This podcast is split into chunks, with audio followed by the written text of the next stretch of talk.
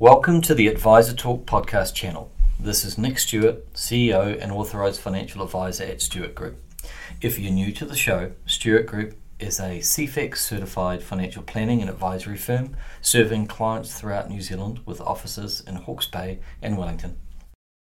The information provided or any opinions expressed in this show are of a general nature only and should not be construed or relied on as a recommendation to invest in a financial product or class of financial products. You should seek financial advice specific to your circumstances from a financial advisor before making any financial decisions. A disclosure statement can be obtained free of charge.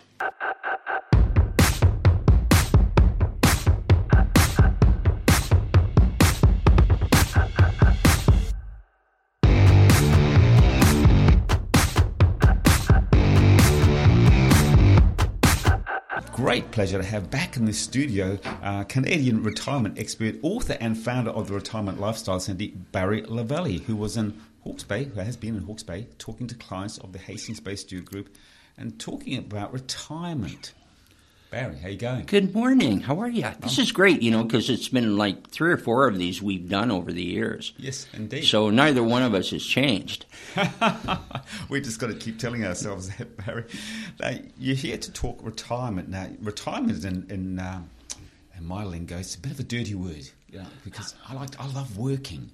Well, it should be a dirty word for most people, you know, like. Uh, so we're all going to die at one point. So when you retire, you're just going to go into the waiting room early. Yeah. and I, I, just don't know. I, I can't understand that. Like life is about more than sitting on the couch or going on a permanent vacay or it's life's about living and um, you know and yet you get people that just aspire to retire That's and i just can't shake my head at that Okay, well, let's talk about those people that aspire to retire because there's more to it than just working until you're 65 and then on that magic day you hang up your hat and you get your gold card from the government which says that you're an official superannuant. What should people be looking at, Barry, when they're thinking about retiring? What are some of the things that they should put in place to make sure that when they retire, they can live not exist? Well, first make that decision to live and not exist. Um, and that is a conscious decision. Too many people move into this phase of their life and they just expect things are going to happen. And when they don't happen, we sit on the couch and couch and pout.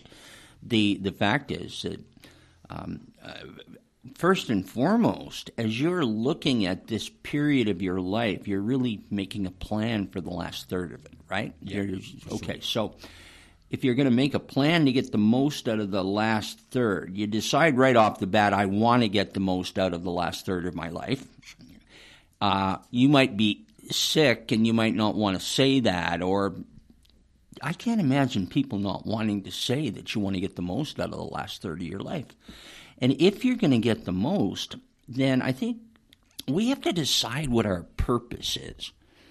Uh, what? Why are we here? Forget the religious stuff for yeah. a minute. Why are we here? What is the reason that we live, and what are we supposed to do with that? And and I think okay, so this question about who is actually telling me that I'm supposed to do something with it, I'm just going to say that it is obvious to me that I have this life that I can live, and I know how good it is so why not just try and enjoy it? But you got to figure out what your purpose is. What gets you out of bed in the morning? Like, what gets you out of bed in the morning? Well, look, I just love coming and doing this job that I love. And uh, at the end of the day, I'm a man who needs a purpose. I can't imagine, for instance, waking up today and thinking, hmm, what am I going to do today? And we, we had a brief talk before we came to air. And, uh, you know, you suggested that, uh, oh, you could do some gardening. Uh, although you were quite cynical about that. But you know, well, I'm yeah, that's I right. Was. So and and uh, you know that's not me. I like to think that I'm going to do something today which is a good purpose. So, so what, what would you say your purpose is? Well, my purpose is, yeah. I, just before we get to that, I just want to, you know, as an adage, do you live to work or do you work to live?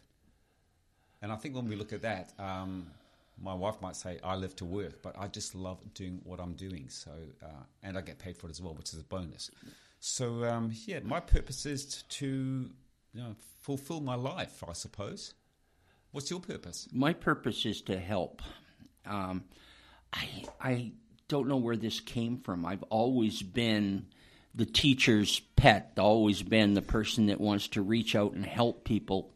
Um, I have a tremendous amount of empathy, and that empathy drives me to look at the world from the standpoint of other people. Yeah. And I have always been that way. So, my purpose and purpose really dictates what I find enjoyable about life. My purpose is helping somebody else, whether it's my wife or my son or my my friends or the public in general. I, I just get off on that. Yeah, I wonder though, uh, Barry, that you know my assertion with you over the years is I see in front of me a man who is driven, driven perhaps to succeed and to help. But I would suggest to you that. Uh, you're in a in a minority. Not everyone's like you. Uh, no, um, that I, I'm, I'm going to say that that's true, and not because I'm anything special. It's just I have a uh, I have a focus on what makes me feel good, and so maybe I'm a narcissist, maybe mm. you know, or a hedonist, I guess, in that I like to feel good, and I'm pretty clear on what makes me feel good. Um, you know, we'll talk about retirement in a few minutes, but but that's the problem with people who retire. They they retire, but they don't actually know what makes them feel good. Yeah. Right. And we all want to feel good. We want to be happy. Yeah. Uh, you mentioned that uh, you know part of your life is to uh, support your wife and your family, and uh, and I might suggest that we all think that, but I would also think that well, except Donald Trump, yeah. but but everybody else. You're right. but I also think that not many people think about retiring until they're almost on retirement age and think, oh, what's going to happen? Is, is, that what you find in, um, in your experience? Yeah, I wish we were. I, I, wish we didn't look at it like this is a destination. Yeah. You know, like I've got the days counted off on my cell wall of how many days left to work. Uh, so we treat retirement as a destination, and the goal in the last part of our work life is to get to retirement. Yeah. As if there's nothing after that. Uh, retirement is a demarcation point. It is it, or an inflection point. It is not the end of all of this, and so uh, I, that's why I want to change how people look at the concept. Yeah. You get rid of the word retirement, um, and and you know make a new word. Um, uh, it's just life, you know. It really is. I wonder if we stick with that word retirement because we all think about it. And uh, a lot of people do think that at 65 I'm going to retire. But I was reading a, um, a rather disturbing statistic a couple of days ago, um, bearing in mind your visit was coming along. And uh, 40% of all um, retirees only have the superannuation to exist on. That's not good. that it? that's scary. I don't know. We all think we should keep buying lottery tickets, perhaps, to get us out of it. Actually, there was a study done a number of years ago in Canada by the Canadian Imperial Bank, and they found of their clients, eleven percent expected to get some income in retirement from lottery winnings. So maybe we, we, we look at it and go, well, you know, you know.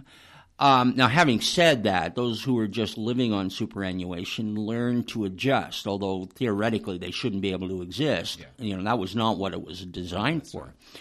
But they, um, you, a lot of people can live on considerably less than they've been told if they're forced to. And I think uh, many people so all of a sudden get to this point and uh, either they go back to work, they get some part time income, they make adjustments. But we do make adjustments. Yeah. I think you hit the word on the head there. Uh, they only exist. If, if, all you've got is coming in as a superannuation in New Zealand, you can exist. But let's let's wind the clock back with you, Larry. I mean, you know, you're a successful man, and uh, you know, you're not retired, although you're certainly past retiring age. What's your story? How did you get where you are today? Um, I've I've done a lot of things in my life. I've been involved in the financial services industry from one form or another for 43 years now. Um, before that, I had a career as a professional ice hockey referee. Mm. Uh, graduated from university, had the idea that I wanted to be a clinical psychologist. Never really wanted, in the end, didn't decide to do that. Mm-hmm. I thought, okay, I can help people understand their relationship to money. And so I got in and worked as an investment advisor. And So I had this idea I was going to help people. Well, th- when I was an investment advisor, it was all about generating as many commissions as you can, and and you know dialing for dollars, and and uh, it wasn't too helpful. Um, I lasted about seven years as an investment advisor, and then I got into the mutual funds industry because I thought, all right. Uh, I was hired in the position of a wholesaler, which meant that my job was to go out and market mutual funds to financial advisors. And I always worked for mutual fund companies that nobody liked. And that was tough to get an audience with financial advisors. So I became an expert on their business and then helped them do their business more effectively. And then they were happy to have me come in and hopefully I could goad them into buying my funds because they liked me. And that was a model that I used for, oh, 10 years, I guess, in my role as a mutual fund wholesaler. And I got pretty good at it. And then I decided that I wanted to go off on my own. When I was helping advisors, one of the things I was able to do because I could speak was do seminars for them, you know, and come, I'll do your seminar for you because they didn't like to do them themselves. So I got a reputation in doing seminars. And I decided in about 1997 that I was just going to go off on my own and build my own business. And it was going to focus on helping people get older and, and helping them deal with that. And I've really, in one form or another, been involved in that ever since. Okay, Barry, and you obviously have done it very successfully. But if we, if we, were, I mean, if you were talking to someone, say, of a relatively young age, perhaps they're just getting into the workforce, uh, what what are you suggesting to them? Because you know, you're a clever guy. You, I, I, might suggest you probably had well-paying jobs, and some people might say, "Well, yeah, so yeah, if you've got a job that pays plenty of money, of course you can provide for your future." But what? A, talk us through the process for someone who might be, I don't know, getting into retail. That's their job. They're going to be in retail. No offense to anyone working in retail, but you know, it's probably not uh, going to make them rich, is it? So no, what, what should they do? It's it's not, but but people in any industry, any business, the better you are at what you do, um, uh, at some point somebody will notice you and they will take advantage of that and have you do something else. Yeah. and then slowly but surely you work your way up. I, I, I, a lot of times we put in an effort at work especially as a young person and you do the job because you just do the job and you collect a paycheck and your whole life is outside of work. I learned very early that work was a lot more palatable if you learned to love it. Yes Quite right. And, and, and, and got something out of it. And I never wanted to work at something that I didn't like. Therefore, I was pretty mobile early in early days. You know, I'm not going to work anywhere that's not doesn't fit me. And that would be my advice to somebody who was young. Yes. Find something you love to do it and then do it for a long time. Were you focused on the present at that time when you were a young man, or were you focused on the future? No, I'm very much on the present. Yeah. Um, I started to make good money, mm. and um, and we lived the good lifestyle.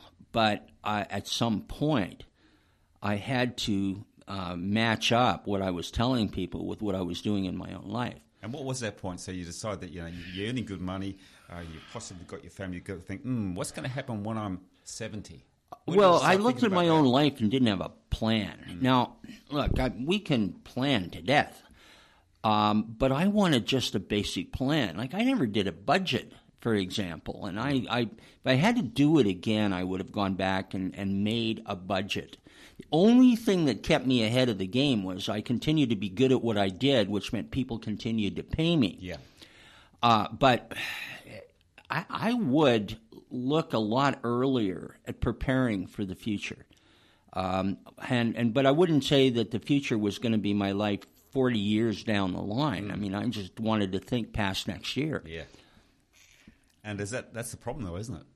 Well, it is for a lot of yeah, it's for a lot of people that um, uh, we don't think much about the future, and I find with young people today that there is a denial about whether life is going to be here or worth living down the line. I mean, I find so much more fear now among young people. right there. Right? My son is 31, and he and his girlfriend or um, partner, uh, they're not going to have kids. They don't want to bring kids into the world. Wow. Um, and I'm thinking, well, it? there's a lot of people who think like that or are fatalistic mm. about the future. and say why plan? It's not going to be here anyway, or the government's going to take all the money, or which is ridiculous. But you know, Well, speaking of here, I heard a statistic, and I, but apparently we've sold less houses this year than since 1948. Something, something like that. The, the housing market is sort of uh, it's very much in a hole at the moment. But well, why buy houses? You know, um, although and and you know they say, well, yeah, but if you if you rent a place, you're just throwing that money away. And I'm thinking, you know what? You're throwing your money away if you buy a house. Also, you know, we buy houses because we think they're good investments. Yeah. But where is that written? well, because I suppose there's a lot of uh, rich landlords out there. Must be, must be. You know, buy buy land. It's always going to go up, and then Yeah. you, so that would be the big investment we make. And we've been told from young time that the big investment in your life is going to be your home. Yes, indeed. And I'm I'm going to say the big investment that you make in your life is the fund that's going to fund your future life. You know, and and just not put everything into the house because it leaves you house rich maybe, but it leaves you cash poor. Hmm. Interesting philosophy. Look, we're just about going to come to the end of this program because you're going to come back next week and uh, talk about uh, retirement and the work that you've been doing with the Stewart Group.